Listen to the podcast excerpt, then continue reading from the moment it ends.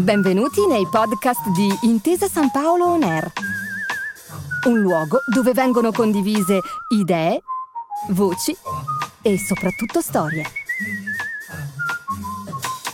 Buon ascolto. Buonasera, siamo alla terza e ultima serata del ciclo 30 anni dopo eh, Primo Levi e le sue storie. 30 anni dopo, come si vede da questa sala, Primo Levi è più che mai presente fra di noi e forse è il caso di eh, restituire un po' il senso di che cosa sia stato questo ciclo di tre serate intitolate ciascuna a un tema, temi molto diversi.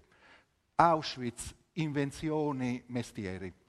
La prima serata, la serata Auschwitz, era stata la serata della necessità, dello scrittore per necessità. Primo Levi aveva detto più volte di essere uno scrittore d'occasione, si era definito così.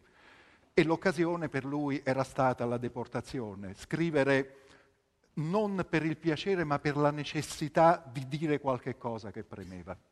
La seconda serata, dedicata alle invenzioni, era stata eh, la serata della libertà, o meglio del divertimento, il divertimento di scrivere, un divertimento a volte eh, anche amaro. Per Levi scrivere racconti di fantascienza o di qualcosa che le somigliava era paradossalmente un ritorno alla realtà, un modo per raccontare la realtà in altri modi da eh, altre prospettive. Lui ci teneva molto e non per niente la sezione di uno di questi libri che contenevano racconti di fantascienza si intitolava Presente indicativo o Futuro anteriore.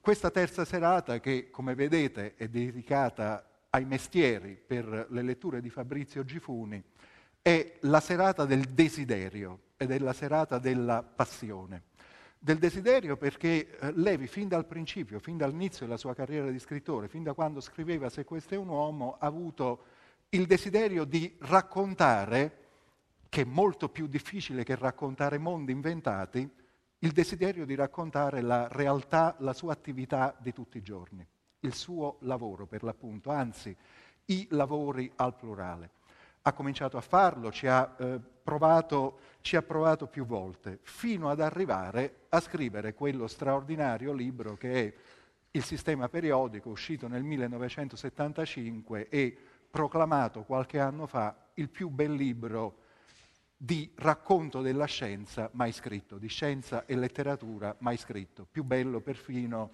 dell'origine delle specie di Darwin. Da questo libro noi partiremo eh, questa sera. Fabrizio Gifuni leggerà per primo il racconto che narra davvero la nascita della passione per la chimica in Primo Levi. Questo racconto si intitola Idrogeno. Levi e un suo amico hanno 16 anni e vedono, almeno Primo Levi vede questo, nella chimica una nuvola indefinita di potenze, grazie alla quale si può dragare il ventre del mistero, un'espressione un'espressione eh, straordinaria. Dopodiché avremo eh, una lettura dove Levi fa il punto su che cosa il suo mestiere di chimico ha dato alla sua scrittura. L'articolo del 1980 si intitola Ex chimico e Levi ci racconta come è riuscito a compenetrare, a fondere insieme i suoi due mestieri. La terza lettura è molto diversa, è un racconto del sistema periodico, ma non autobiografico, si intitola Titanio ed è una piccola, molto bella favola che Levi scrisse già nel 1948 a ridosso di Se questo è un uomo. È un racconto di un operaio e di una eh, bambina, vedrete e potrete eh, godervelo. Poi si passa di nuovo agli adulti, a due, a due, adulti che parlano. È un libro straordinario del 1978, La chiave a stella. È il racconto davvero dove Levi racconta i mestieri al plurale. C'è un montatore, Faussone, un montatore piemontese che parla un linguaggio straordinario e che si muove per tutti i continenti, scrive Calvino nel risvolto di questo libro come se fosse un grande eh, direttore d'orchestra, è un libro di straordinarie avventure, di straordinarie accensioni multilingue. Levi dice che vuole raccontare la, la regione del rusco in piemontese, del boulot, del job, del lavoro concreto che è la migliore approssimazione concreta alla felicità eh, sulla terra. È un libro di grande invenzione linguistica, un libro di grande ironia e di avventure picaresche. Da questo libro verrà letto Batter la lastra, che è forse il capitolo che ne racchiude meglio il senso. E si finirà con una poesia che ci accompagna lasciando in sospeso il lavoro, letteralmente in sospeso, come vedrete, perché si intitola Le pratiche inevase. Questa sera il titolo Mestieri riguarda anche in qualche modo Fabrizio Gifuni, che ricordiamo tutti tra l'altro in L'ingegner Gadda va alla guerra. Questa sera Fabrizio Gifuni passerà dal raccontare un ingegnere al raccontare un chimico scrittore. Buona serata. Idrogeno. Era gennaio. Enrico mi venne a chiamare subito dopo pranzo. Suo fratello era andato in montagna e gli aveva lasciato le chiavi del laboratorio. Mi vestì in un attimo e lo raggiunsi in strada. Durante il cammino appresi che suo fratello non gli aveva propriamente lasciato le chiavi. Era questa una formulazione compendiaria, un eufemismo di quelli che si dicono a chi è pronto a capire. Il fratello, contrariamente al solito, non aveva nascosto le chiavi e neppure se le era portate dietro. Inoltre aveva dimenticato di rinnovare ad Enrico la proibizione di impadronirsi delle chiavi medesime e le minacce nel caso che Enrico avesse contravvenuto. Infine ed insomma, le chiavi c'erano. Dopo mesi di attesa, Enrico ed io eravamo ben decisi a non perdere l'occasione. Avevamo 16 anni ed io ero affascinato da Enrico.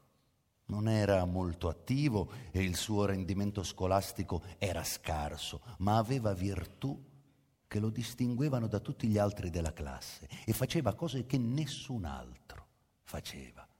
Possedeva un coraggio tranquillo e testardo, una capacità precoce di sentire il proprio avvenire e di dargli peso e figura.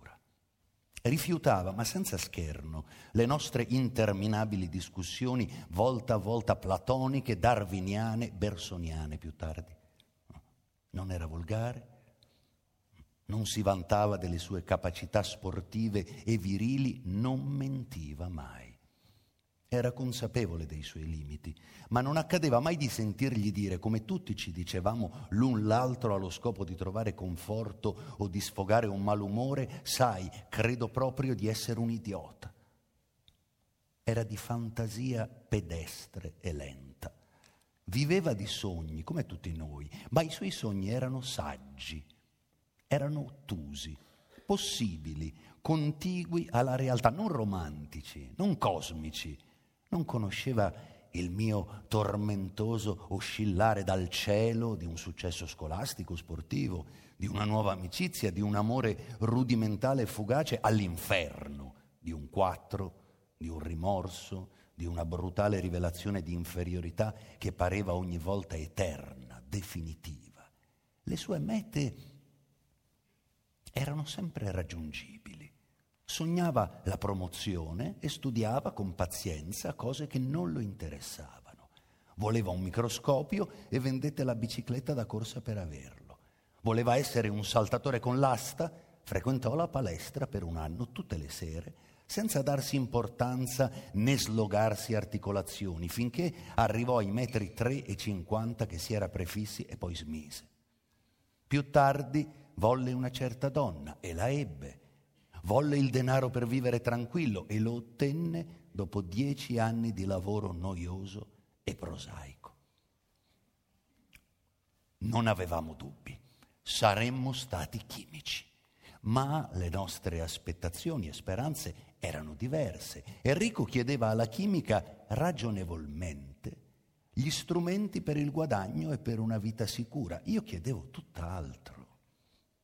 Per me la chimica rappresentava una nuvola indefinita di potenze future che avvolgeva il mio avvenire in nere volute lacerate da bagliori di fuoco, simile a quella che occultava il monte Sinai, come Mosè.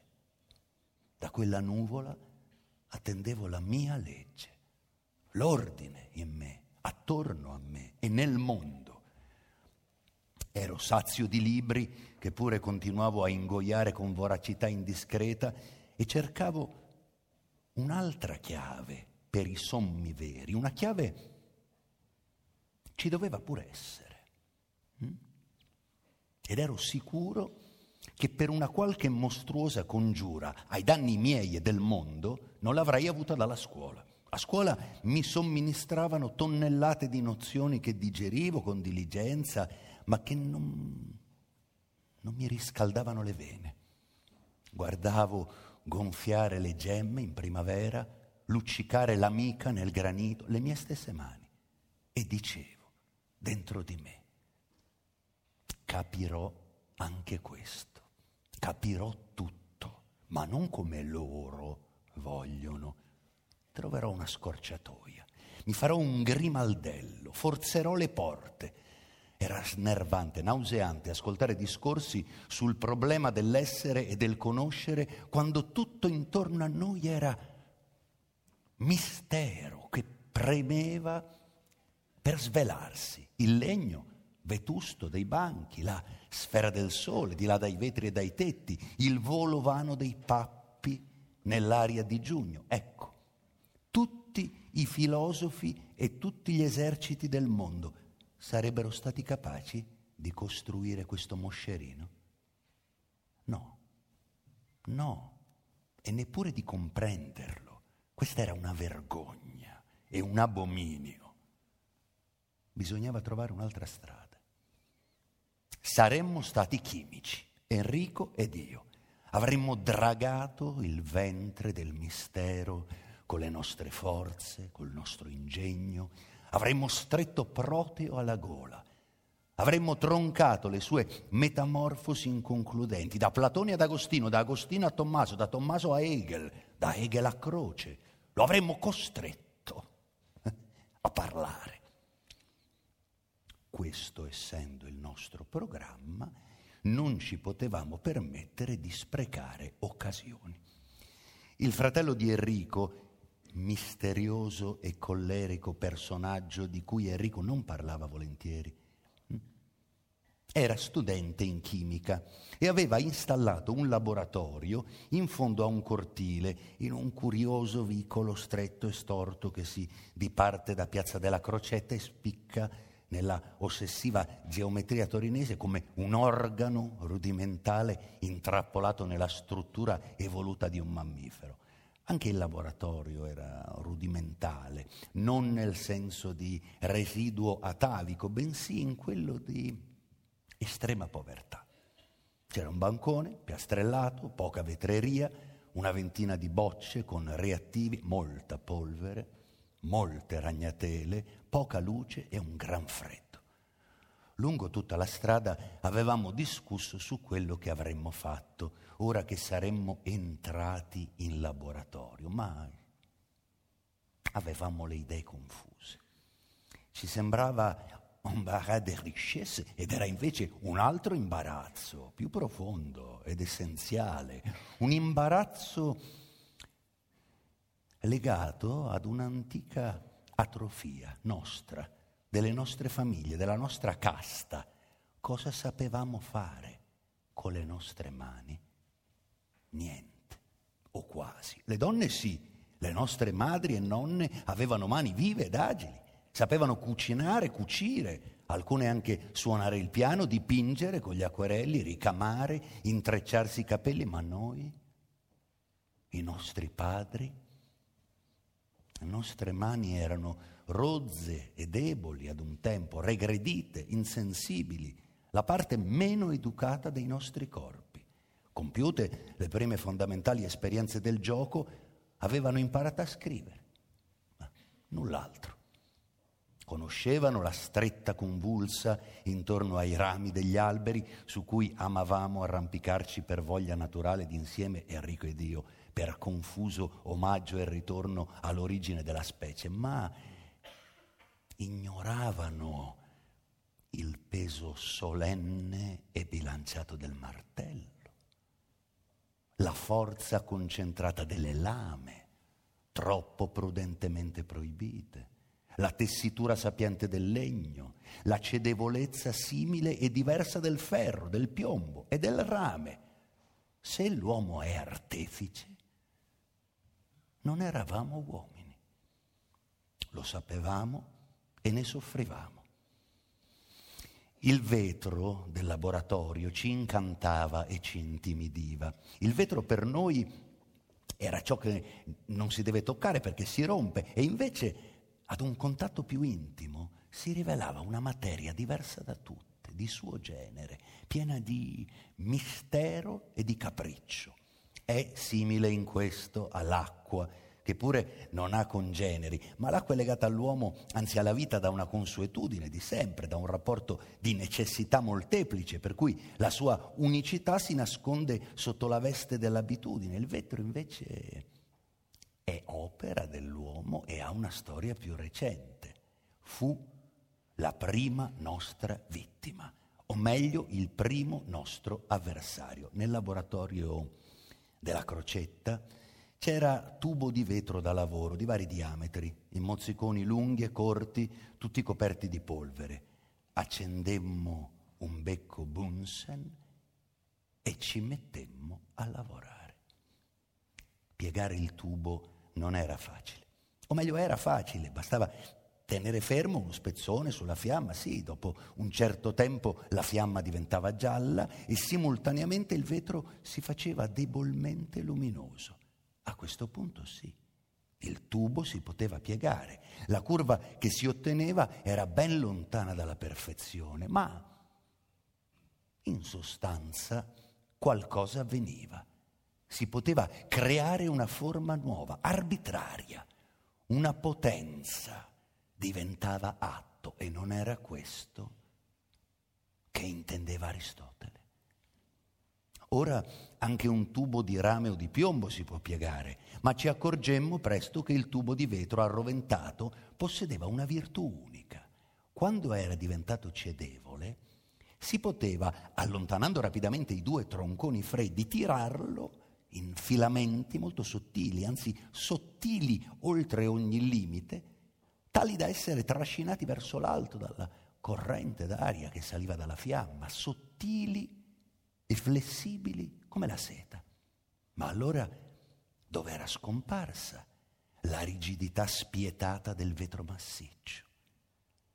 Allora anche la seta, anche il cotone, se si potessero ottenere in forma massiccia, sarebbero inflessibili come il vetro.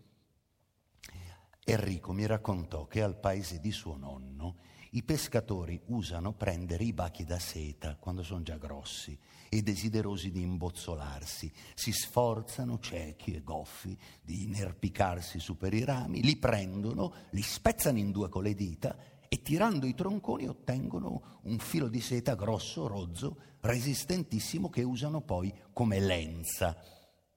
Il fatto a cui non esitai a credere mi appariva a un tempo stesso abominevole e affascinante. Abominevole per il modo crudele di quella morte e per il futile uso di un portento naturale, affascinante per lo spregiudicato e audace atto di ingegno che esso presupponeva da parte del suo mitico inventore. Ah, il tubo di vetro si poteva anche soffiare. Eh? Questo però era molto meno facile si riusciva a chiudere l'estremità di un tubetto, soffiando poi con forza dall'altra estremità si formava una bolla, assai bella a vedersi, quasi perfettamente sferica, ma dalle pareti assurdamente sottili. Per poco che si eccedesse nel soffiare, le pareti assumevano l'iridescenza delle bolle di sapone e questo era un segno sicuro di morte. La bolla scoppiava con un colpetto secco e i frammenti si disperdevano a terra con un tenue brusio di cocci d'uovo. In qualche modo era una giusta punizione. Il vetro è vetro, e non avrebbe dovuto simulare il comportamento dell'acqua saponata. Forzando un po' i termini si poteva ravvisare nella vicenda un apologo esopiano. Dopo un'ora di lotta col vetro eravamo stanchi e umiliati. Avevamo entrambi gli occhi infiammati ed aridi per il troppo guardare il vetro rovente, i piedi gelati, le dita piene di scottature. D'altronde lavorare il vetro non è chimica. Noi eravamo in laboratorio con un altro scopo. Il nostro scopo era quello di vedere coi nostri occhi, di provocare con le nostre mani almeno uno dei fenomeni che si trovavano descritti con tanta disinvoltura nel nostro testo di chimica. Si poteva per esempio preparare l'ossidulo d'azoto, che sul Sestini e Funaro era ancora descritto col termine poco proprio e poco serio di gas esilarante. Sarebbe proprio stato esilarante? Ah. L'ossidulo d'azoto si prepara riscaldando cautamente il nitrato d'ammonio. Quest'ultimo nel laboratorio non esisteva. Esistevano bensì ammoniaca ed acido nitrico. Li miscelammo, incapaci di fare calcoli preventivi, fino a reazione neutra al tornasole, per il che la miscela si riscaldò fortemente ed emise abbondanti fumi bianchi. Poi decidemmo di farla bollire per eliminare l'acqua. Il laboratorio si riempì in breve di una nebbia irrespirabile che non era esilarante per nulla. Interrompemmo il tentativo per nostra fortuna perché non sapevamo che cosa può accadere a scaldare questo sale esplosivo meno che cautamente. Non era né semplice né troppo divertente. Mi guardai intorno e vidi eh? in un angolo una comune pila a secco. Ecco quanto avremmo fatto l'elettrolisi dell'acqua. Era un'esperienza di esito sicuro che avevo già eseguito varie volte a casa. Enrico non sarebbe stato deluso. Presi acqua in un becker, vi sciolsi un pizzico di sale, capovolsi nel becker due barattoli da marmellata vuoti, trovai due fili di rame ricoperti di gomma, li legai ai poli della pila e introdussi le estremità nei barattoli. Dai capi saliva una minuscola processione di bollicine. Guardando bene, anzi, si vedeva che dal catodo si liberava su per giù il doppio di gas che dall'anodo. Scrissi sulla lavagna l'equazione ben nota e spiegai ad Enrico che stava proprio succedendo quello che stava scritto lì. Enrico non sembrava tanto convinto, ma era ormai buio e noi, mezzo assiderati, ci lavammo le mani, comperammo un po' di castagnaccio e ce ne andammo a casa, lasciando che l'elettrolisi continuasse per proprio conto. Il giorno dopo trovammo ancora via libera. In dolce ossequio alla teoria, il barattolo del catodo era quasi pieno di gas. Quello dell'anodo era pieno per metà. Lo feci notare ad Enrico, dandomi più importanza che potevo e cercando di fargli balenare il sospetto che non dico l'elettrolisi, ma la sua applicazione come conferma alla legge delle proporzioni definite fosse una mia invenzione, frutto di pazienti esperimenti condotti nel segreto della mia camera. Ma Enrico era di cattivo umore e metteva tutto in dubbio. A chi ti dice poi che sia proprio idrogeno e ossigeno? Mi disse con malgarbo. E se ci fosse del cloro, non ci hai messo del sale? L'obiezione mi giunse offensiva. Come si permetteva? Enrico di dubitare di una mia affermazione. Io ero il teorico, solo io. Lui, benché titolare in certa misura e poi solo per transfert del laboratorio, anzi appunto perché non era in condizione di vantare altri numeri, avrebbe dovuto astenersi dalle critiche. Ora vedremo, dissi. Sollevai con cura il barattolo del catodo e tenendolo con la bocca in giù, accesi un fiammifero e lo avvicinai. Ci fu un'esplosione, piccola ma secca e rabbiosa. Il barattolo andò in schegge, per fortuna lo reggevo all'altezza del petto e non più in su, e mi rimase in mano come un simbolo sarcastico l'anello di vetro del fondo. Ce ne andammo ragionando sull'accaduto. A me tremavano un po' le gambe, provavo paura retrospettiva e insieme una certa sciocca fierezza per aver confermato un'ipotesi e per aver scatenato una forza della natura. Era proprio idrogeno, dunque, lo stesso che brucia nel sole e nelle stelle e dalla cui condensazione si formano in eterno silenzio gli universi.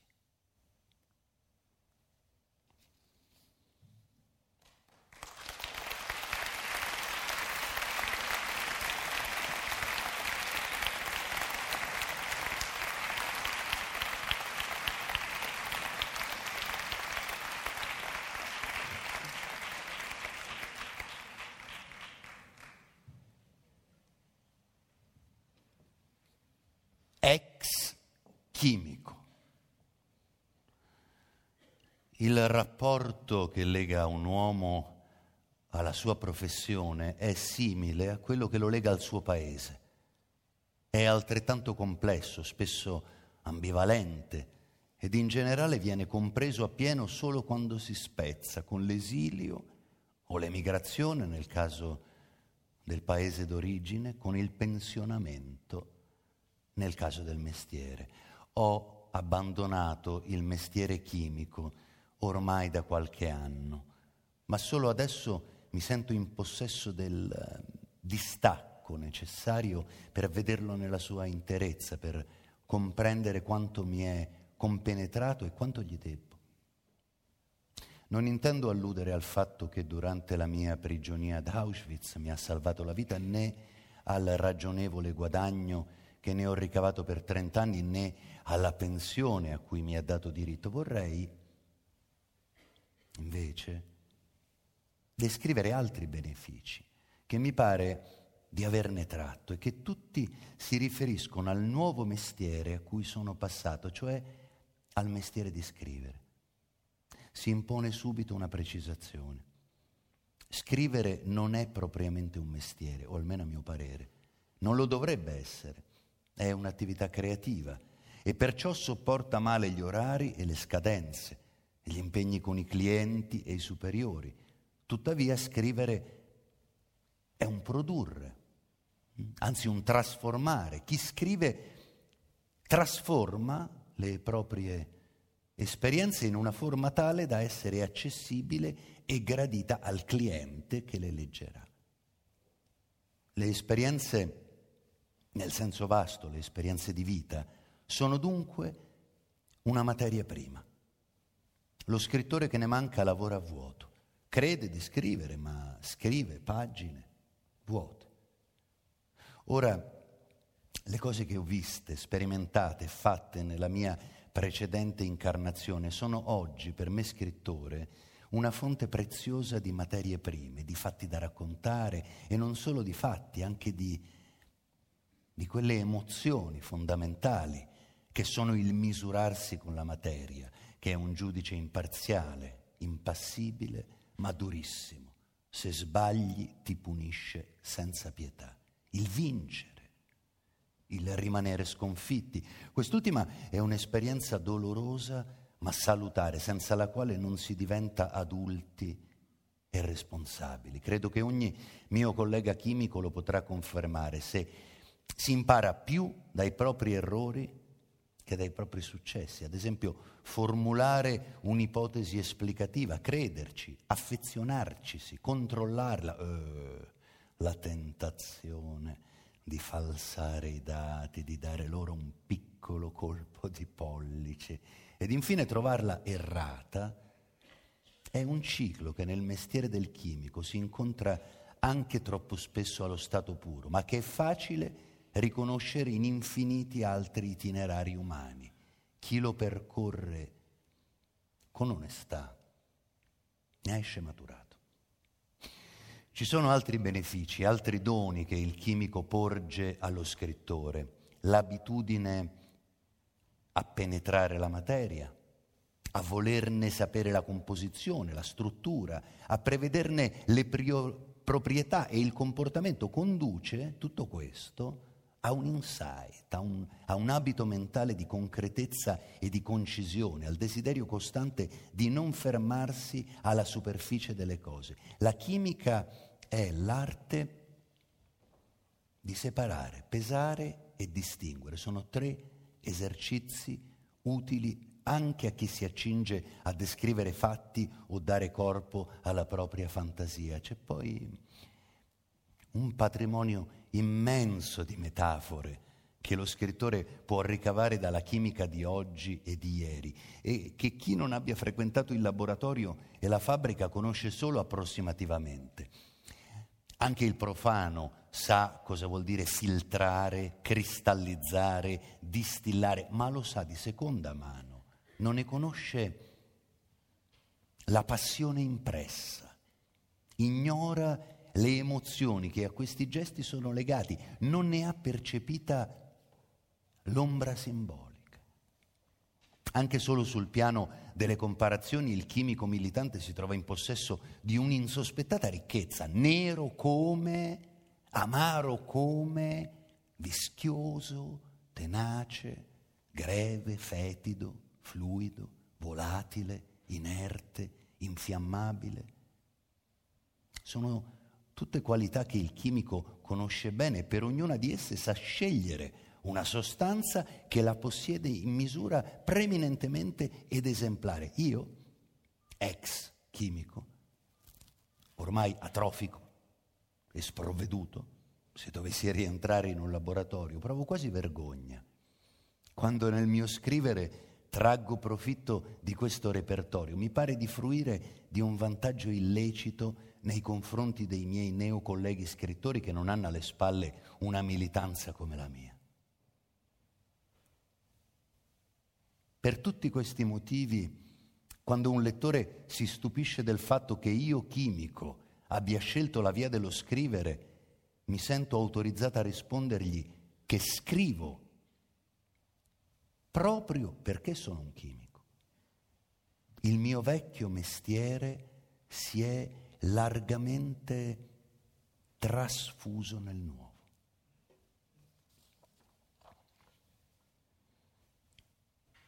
Titanio.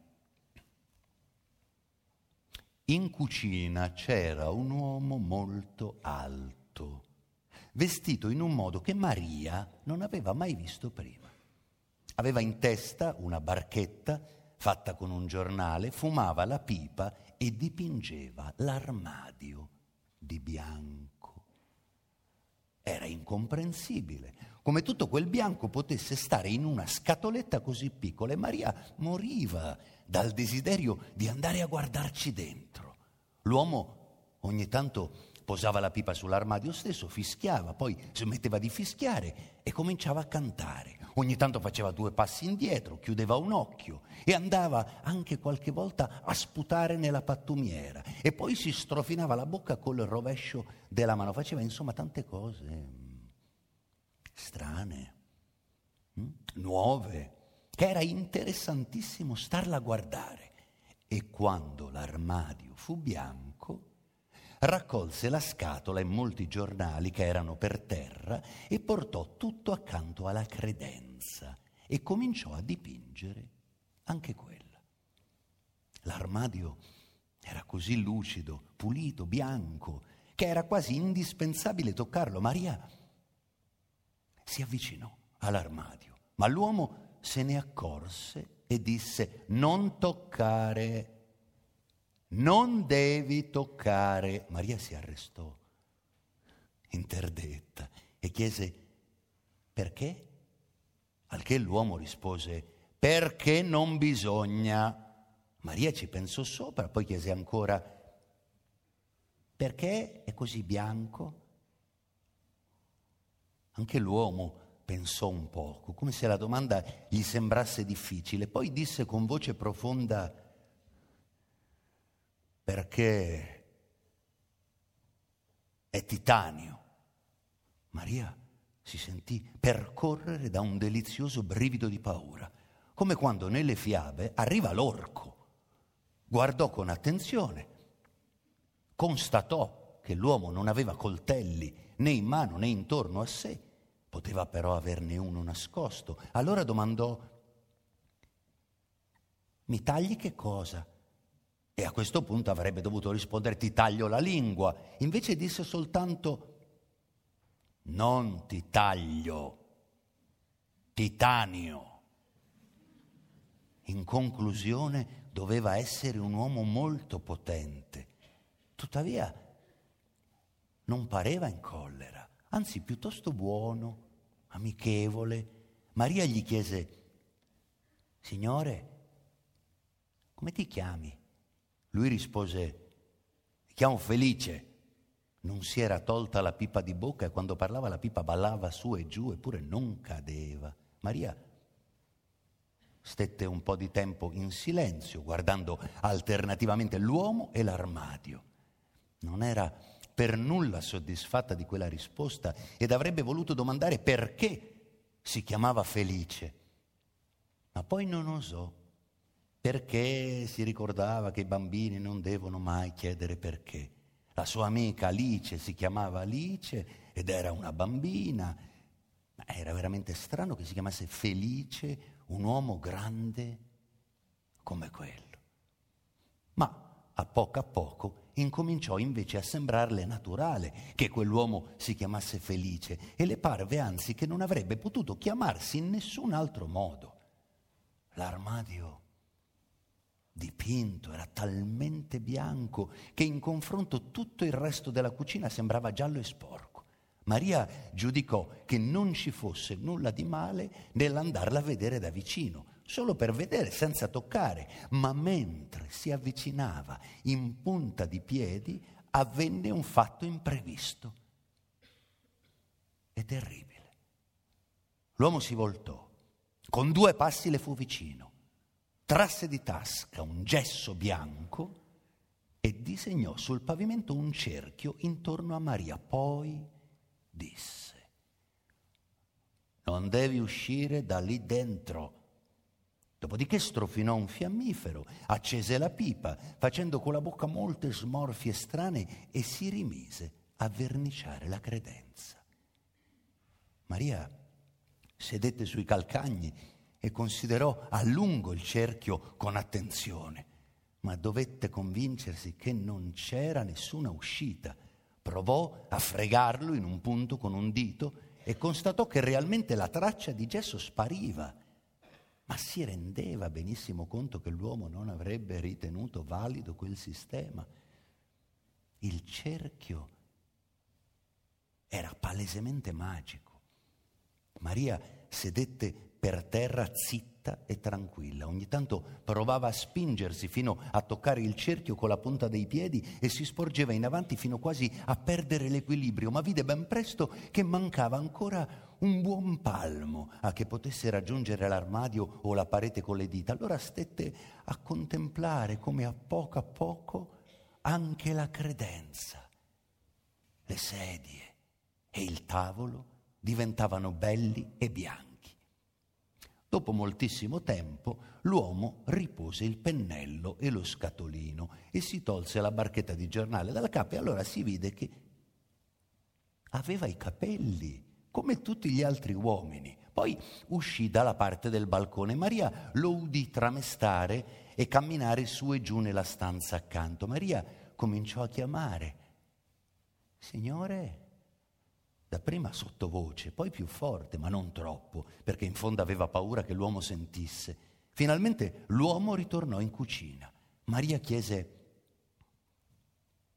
Signore, adesso posso uscire? L'uomo guardò in giù a Maria e al cerchio e rise forte e disse molte cose che non si capivano, ma non pareva che fosse arrabbiato. Infine disse.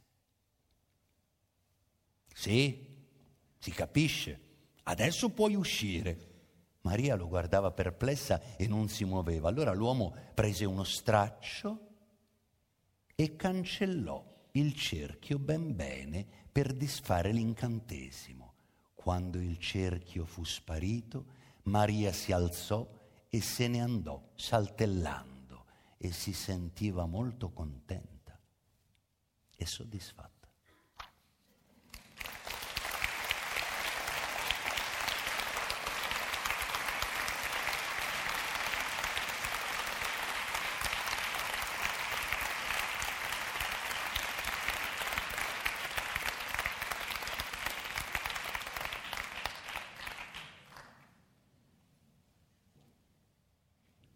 batter la lastra.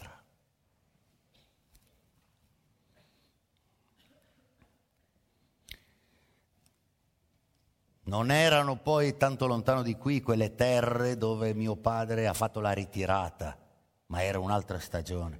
Lui me lo raccontava, gelava fino il vino nelle borracce e il corame delle giberne. Ci eravamo inoltrati nel bosco, un bosco autunnale splendido di colori inattesi, l'oro verde dei larici, i cui aghi avevano appena incominciato a cadere, la porpora cupa dei faggi e altrove il bruno caldo degli aceri e delle querce.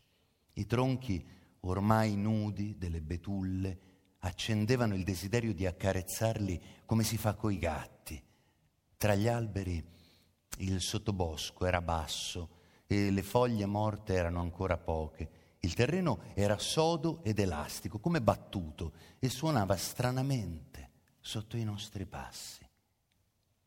Faussone mi ha spiegato che se non si lasciano gli alberi crescere troppo fitti, il bosco si pulisce da sé.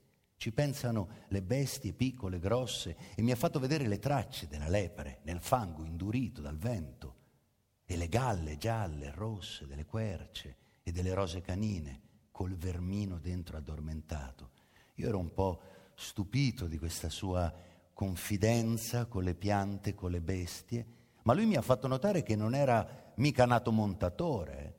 I suoi ricordi di infanzia più felici erano intessuti di maroda, cioè di minuti furti agricoli, escursioni in banda alla ricerca di nidi o di funghi, zoologia autogestita teoria e pratica delle trappole, comunione con la modesta natura canavesana, sotto la specie di mirtilli, fragole, more, lamponi, asparagi selvatici, il tutto vivificato dal brivido a buon patto del divieto eluso.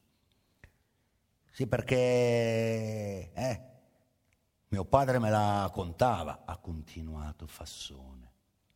Fin da bambino Avrebbe voluto che finissi in fretta i lavori della scuola e scendessi in officina con lui, che facessi come lui, insomma. Che a nove anni era già in Francia a imparare il mestiere, perché allora facevano tutti così, in bassa valle. Erano tutti magnini. E lui l'ha fatto il mestiere, finché è morto. Lui lo diceva che aveva da morire col martello in mano ed è morto così, eh? Povero uomo ma non è poi detto che sia quella la maniera più brutta di morire, perché ce n'è tanti che quando gli tocca smettere di lavorare gli viene l'ulcera, o si mettono a bere o cominciano a parlare da per loro. Io credo che lui sarebbe stato uno di questi, ma appunto è morto prima. Ha mai fatto altro che battere la lastra? Fuori che quando l'hanno preso prigioniero e mandato in Germania, la lastra di rame e col rame, perché allora l'acciaio inossidabile non era ancora di moda.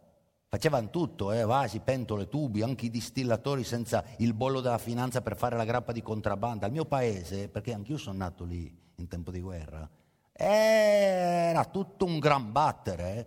Più che tutto facevano paioli da cucina, grossi, piccoli, stagnati dentro, perché appunto magnino vuole dire stagnino uno che fa le pentole poi ci passa lo stagno e c'è varie famiglie che si chiamano Magnino, ancora adesso, magari non sanno neanche perché. Lei lo sa che il rame a batterlo si incrudisce? Lo sapevo. Sì. Così parlando è venuto fuori che anche io, pur non avendo mai battuto la lastra, avevo col rame una lunga dimestichezza tra punta di amore e di odio, di battaglie silenziose, d'accanite, di entusiasmi e di stanchezze, di vittorie e di sconfitte, e fertile di sempre più affinata conoscenza, come avviene con le persone con cui si convive a lungo e di cui si prevedono le parole e le mosse. La conoscevo, sì, la cedevolezza femminea del rame, metallo degli specchi, metallo di Venere. Conoscevo il suo splendore caldo e il suo sapore malsano, il morbido verde celeste dei suoi ossidi e l'azzurro vitreo dei suoi sali. Conoscevo bene, con le mani, l'incrudimento del rame e quando l'ho detta a Faussone ci siamo sentiti un po' parenti. Se maltrattato, cioè battuto, stirato, piegato, compresso, il rame fa come noi. I suoi cristalli si ingrossano e diventa duro, crudo, ostile. Faussone direbbe arverso. Gli ho detto che gli avrei forse saputo spiegare il meccanismo del fenomeno, ma lui no, mi ha risposto che non gli importava, invece mi ha fatto notare che, ah, non va sempre così. Eh. Alla stessa maniera che noi non siamo tutti uguali e davanti alle difficoltà ci comportiamo diversamente, così c'è anche dei materiali che a batterli ci guadagnano, come il feltro e il cuoio, e come il ferro, che a martellarlo sputa fuori la scoria, si rinforza e diventa appunto ferro battuto. Io gli ho detto a conclusione che con le similitudini bisogna stare attenti, perché magari sono poetiche, ma dimostrano poco. Mm. Perciò si deve andare cauti nel ricavarne indicazioni educative edificanti. Deve l'educatore prendere esempio dal fucinatore che battendo rudemente il ferro gli dà nobiltà e forma o dal vinaio che ottiene lo stesso risultato sul vino distaccandosi da lui e conservandolo nel buio di una cantina.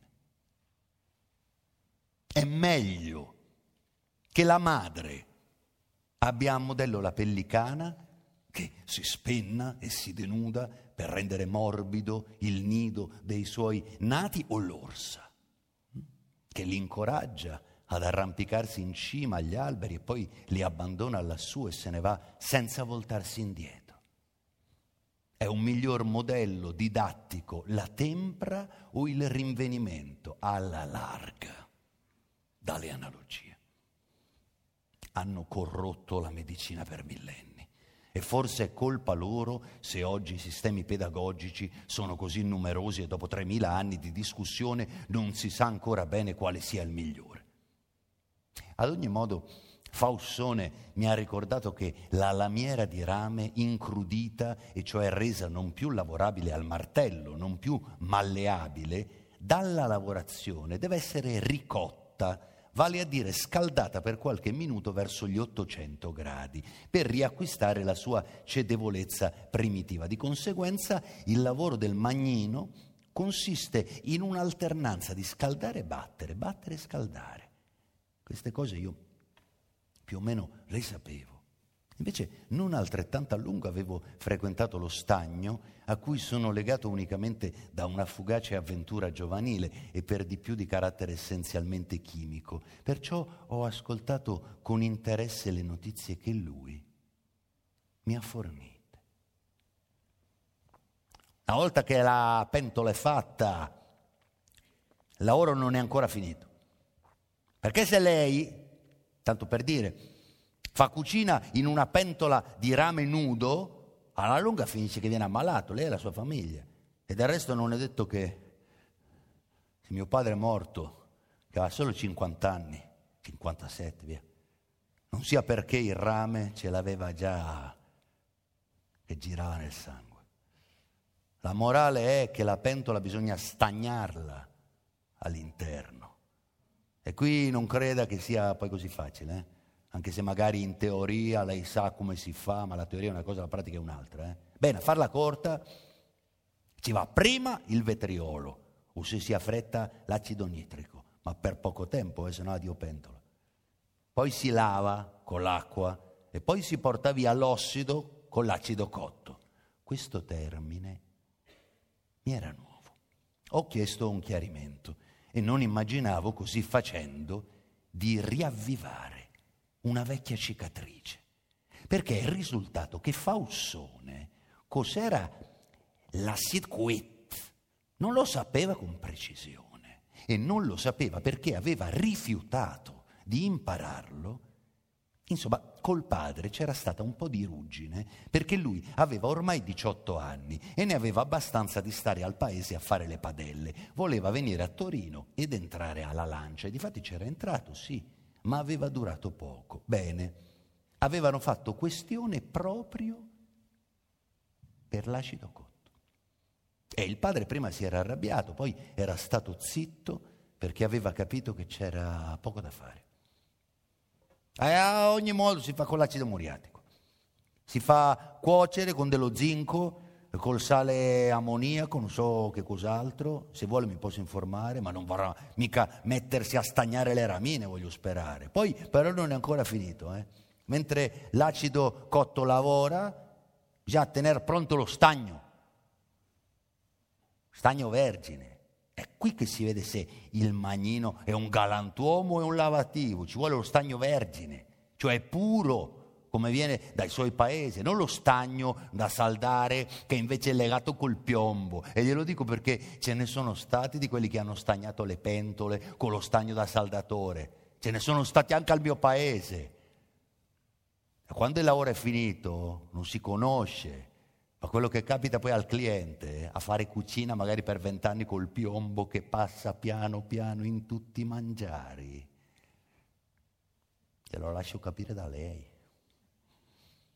Le dice allora che bisogna tenere lo stagno pronto, che sia fuso ma non troppo caldo, se no gli viene sopra una crosta rossa e si spreca del materiale. Sa, per il momento adesso è facile, ma a quel tempo i termometri erano roba da gran signori, eh? si giudicava dalla caloria così a stima con lo sputo, scusi, eh, ma così bisogna chiamarle col loro nome. Uno guardava se la saliva friggeva, piano forte, eh, o saltava addirittura indietro. A questo punto si prendono le cucce che sono come delle filacce di canapa, non so neppure se hanno un nome in italiano, e si tira lo stagno sul rame come uno spalmerebbe il burro dentro una terrina, non so se ho reso l'idea. E appena finito si mette nell'acqua fredda, se no lo stagno invece che bello brillante resta come appannato, vede?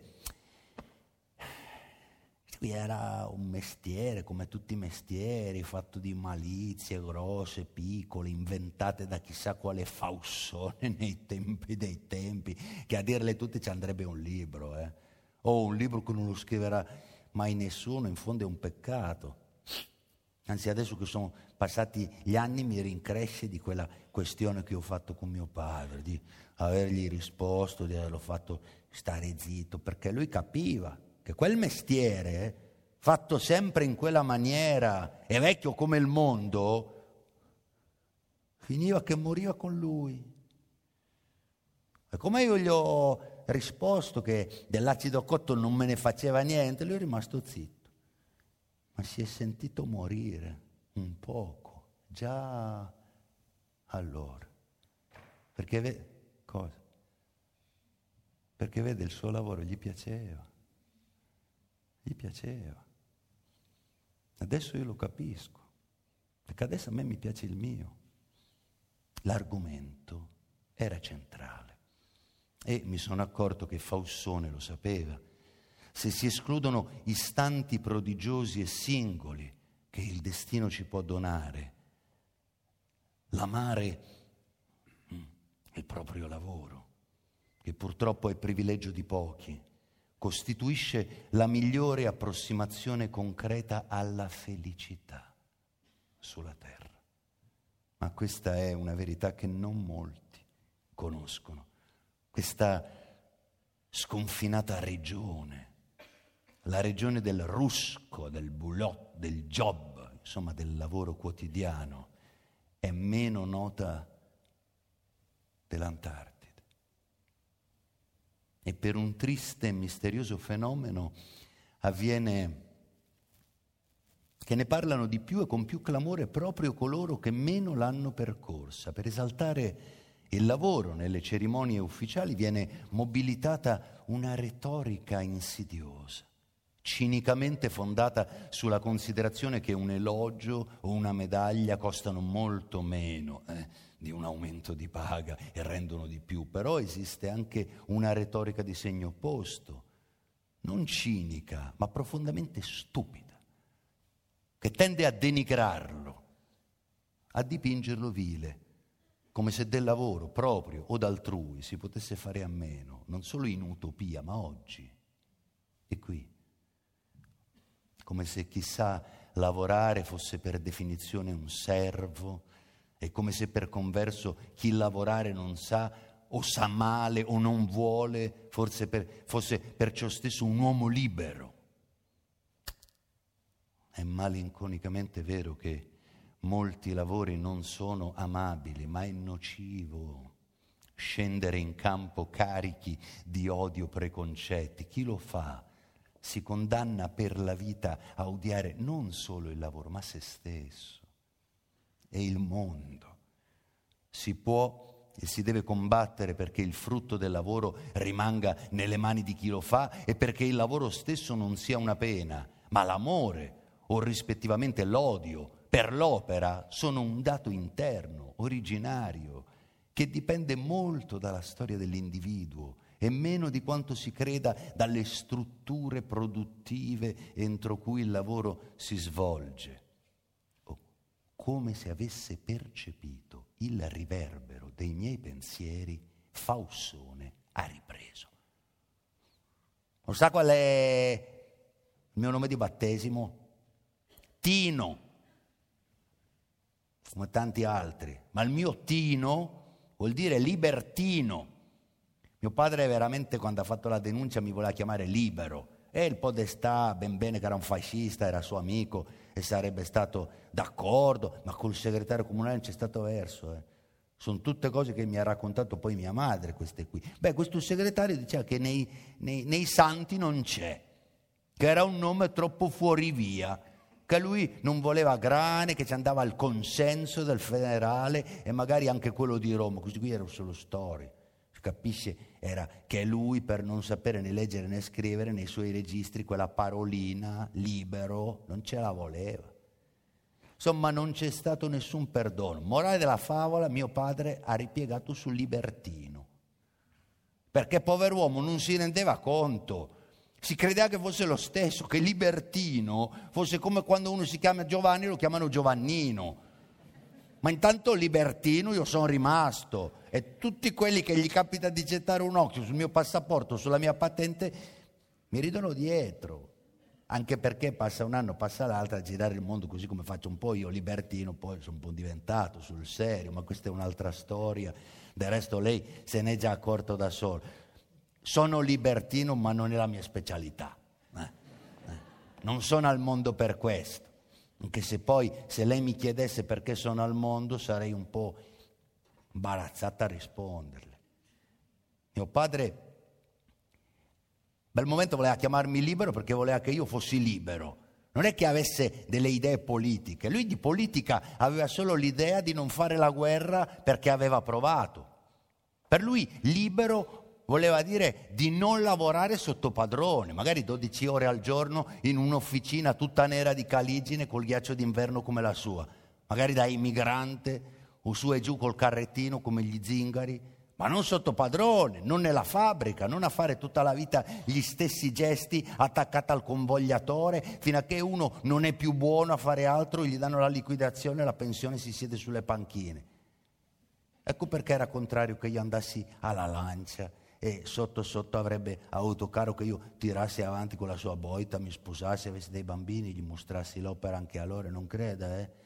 Io adesso non faccio per dire, nel mio mestiere me la cavo, ma se mio padre non avesse insistito, delle volte con le buone, delle volte no, perché dopo la scuola andassi con lui a bottega, a girargli la manovella della forgia, imparassi da lui che dalla lastra di 30 decimi tirava su una mezza sfera giusta come l'oro, così a occhio, senza neanche la scarsetta. Beh, dicevo, se non fossi stato per mio padre e mi fossi concentrato e accontentato di quello che mi insegnavano a scuola, garantito che ero attaccato al convogliatore ancora adesso. Eravamo arrivati ad una radura.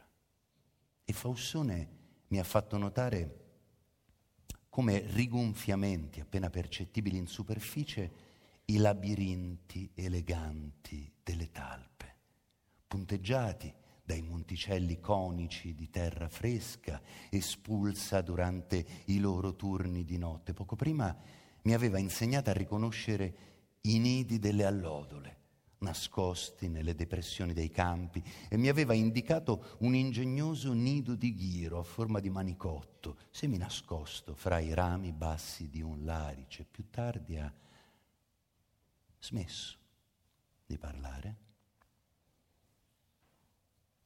e mi ha arrestato ponendo il braccio sinistro davanti al mio petto come una barriera, con la mano destra indicava un leggero fremere dell'erba, a pochi passi dal nostro sentiero.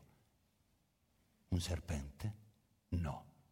Su un tratto di terreno battuto è emersa una curiosa piccola processione. Un porco spino avanzava cauto, con brevi arresti e riprese. Dietro di lui o di lei venivano cinque cuccioli, come minuscoli vagoni a rimorchio di una locomotiva a giocattolo. Il primo stringeva in bocca la coda della guida, ognuno degli altri allo stesso modo stringeva il codino dell'antecedente. La guida si è fermata netta davanti a un grosso scarabeo. Lo ha rivoltato sul dorso con la zampina e lo ha preso fra i denti.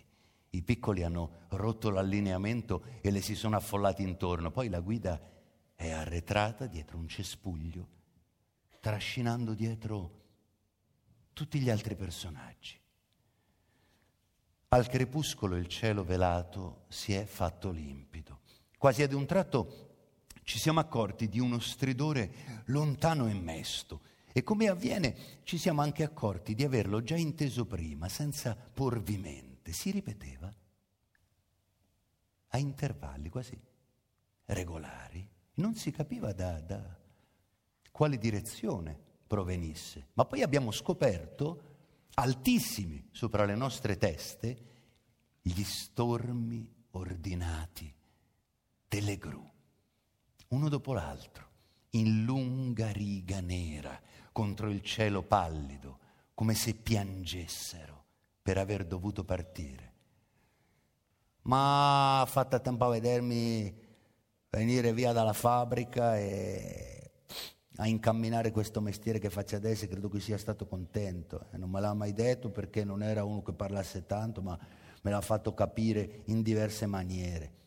E quando ha visto che ogni tanto partivo in viaggio, certamente ha avuto invidia, ma è un'invidia da, da persona per bene.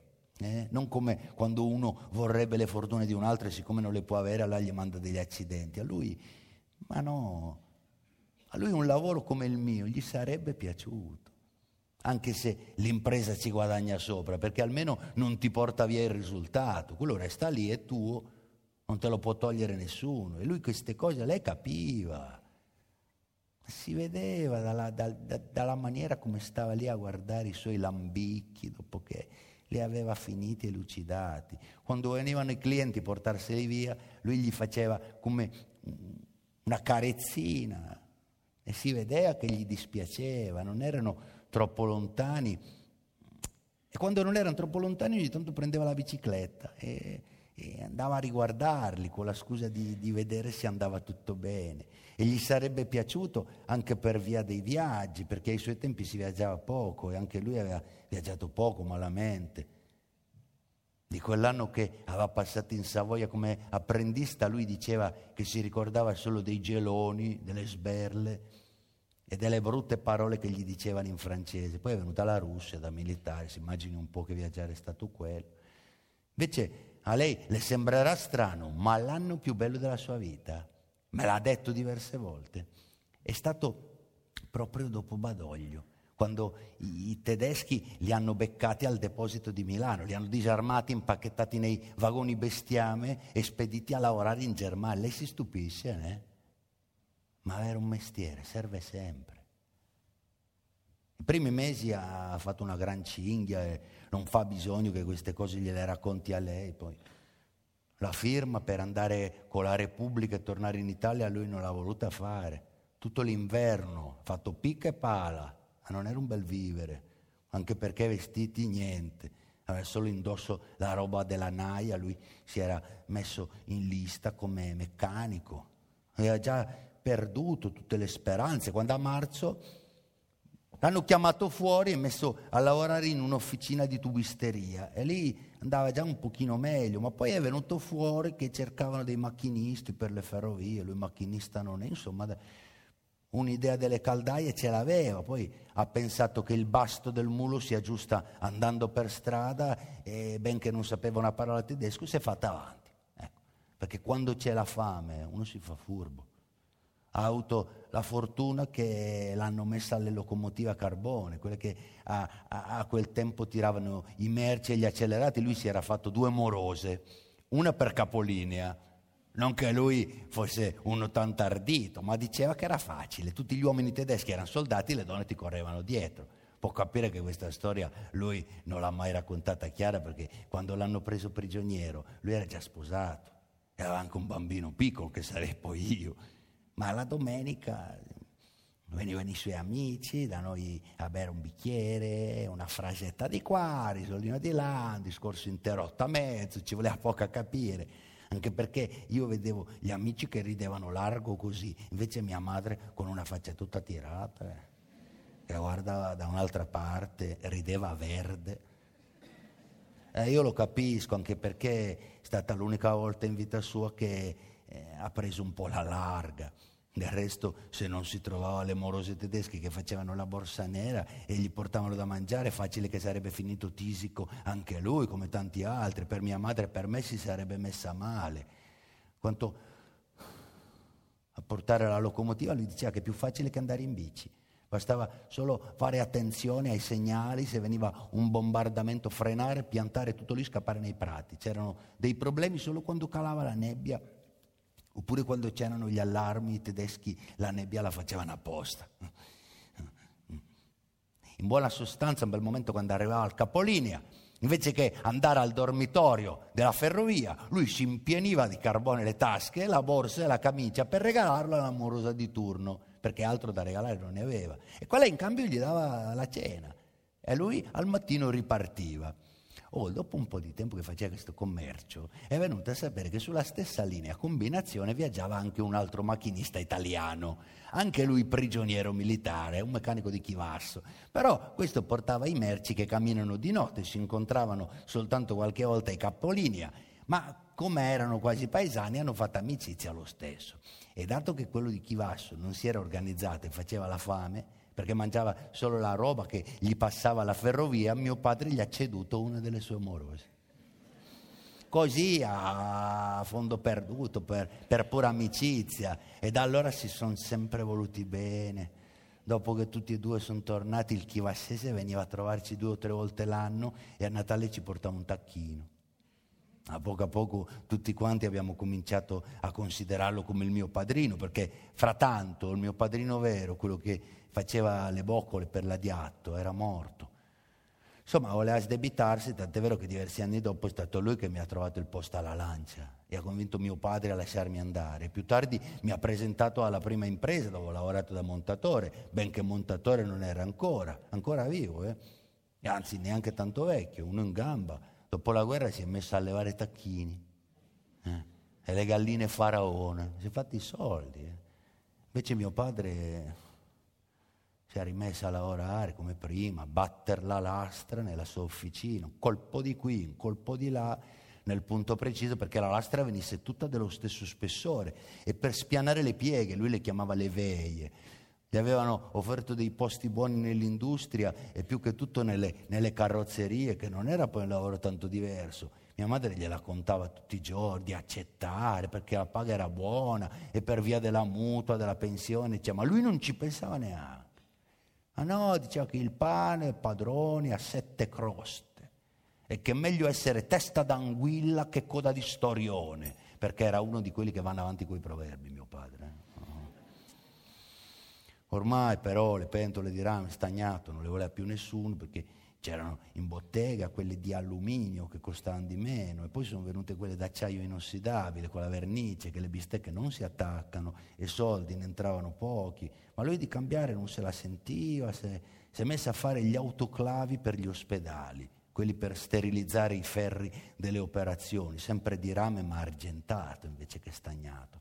Ed è stato in quel periodo che si era messo d'accordo con i suoi amici per fare quel monumento al panettiere che le ho detto prima. E quando gli hanno rifiutato sta roba, lui gli è rincresciuto, si è messo a bere, non lavorava più tanto perché le ordinazioni erano poche e a tempo perso faceva delle altre cose con una forma nuova, così per il piacere di farle, delle mensole, dei vasi per i fiori, ma non li vendeva, li metteva da una parte oppure li regalava. Mia madre era molto brava eh, molto di chiesa, ma mio padre non la trattava tanto bene, non gli diceva niente, ma era rustica e si vedeva che non aveva tanta stima, non si rendeva conto che quell'uomo, finito il suo lavoro, per lui era finito tutto. Non voleva che il mondo cambiasse, siccome invece il mondo cambia e adesso cambia in fretta, lui non aveva la volontà di tenere dietro, così diventava malinconico, non aveva più voglia di niente. Un giorno non è venuto a desinare e mia madre l'ha trovato morto in officina, col martello in mano, l'aveva sempre detto.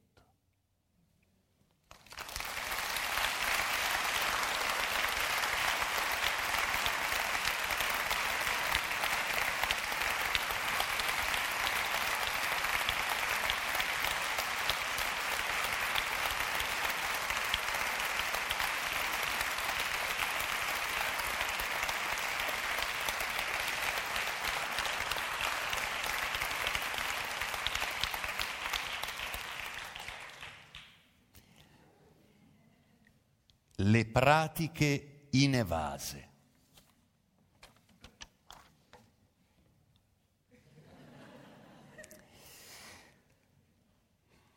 Le pratiche inevase.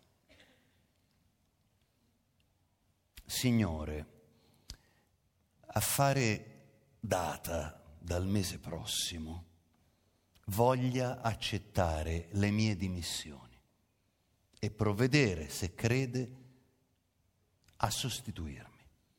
Lascio molto lavoro non compiuto, sia per ignavia sia per difficoltà obiettive.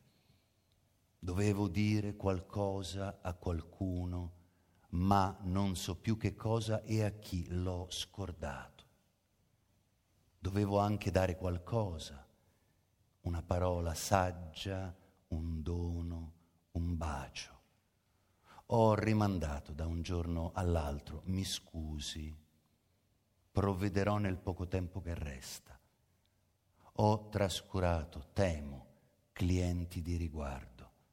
Dovevo visitare città lontane, isole, terre deserte. Le dovrà depennare dal programma o affidarle alle cure del successore. Dovevo piantare alberi e non l'ho fatto.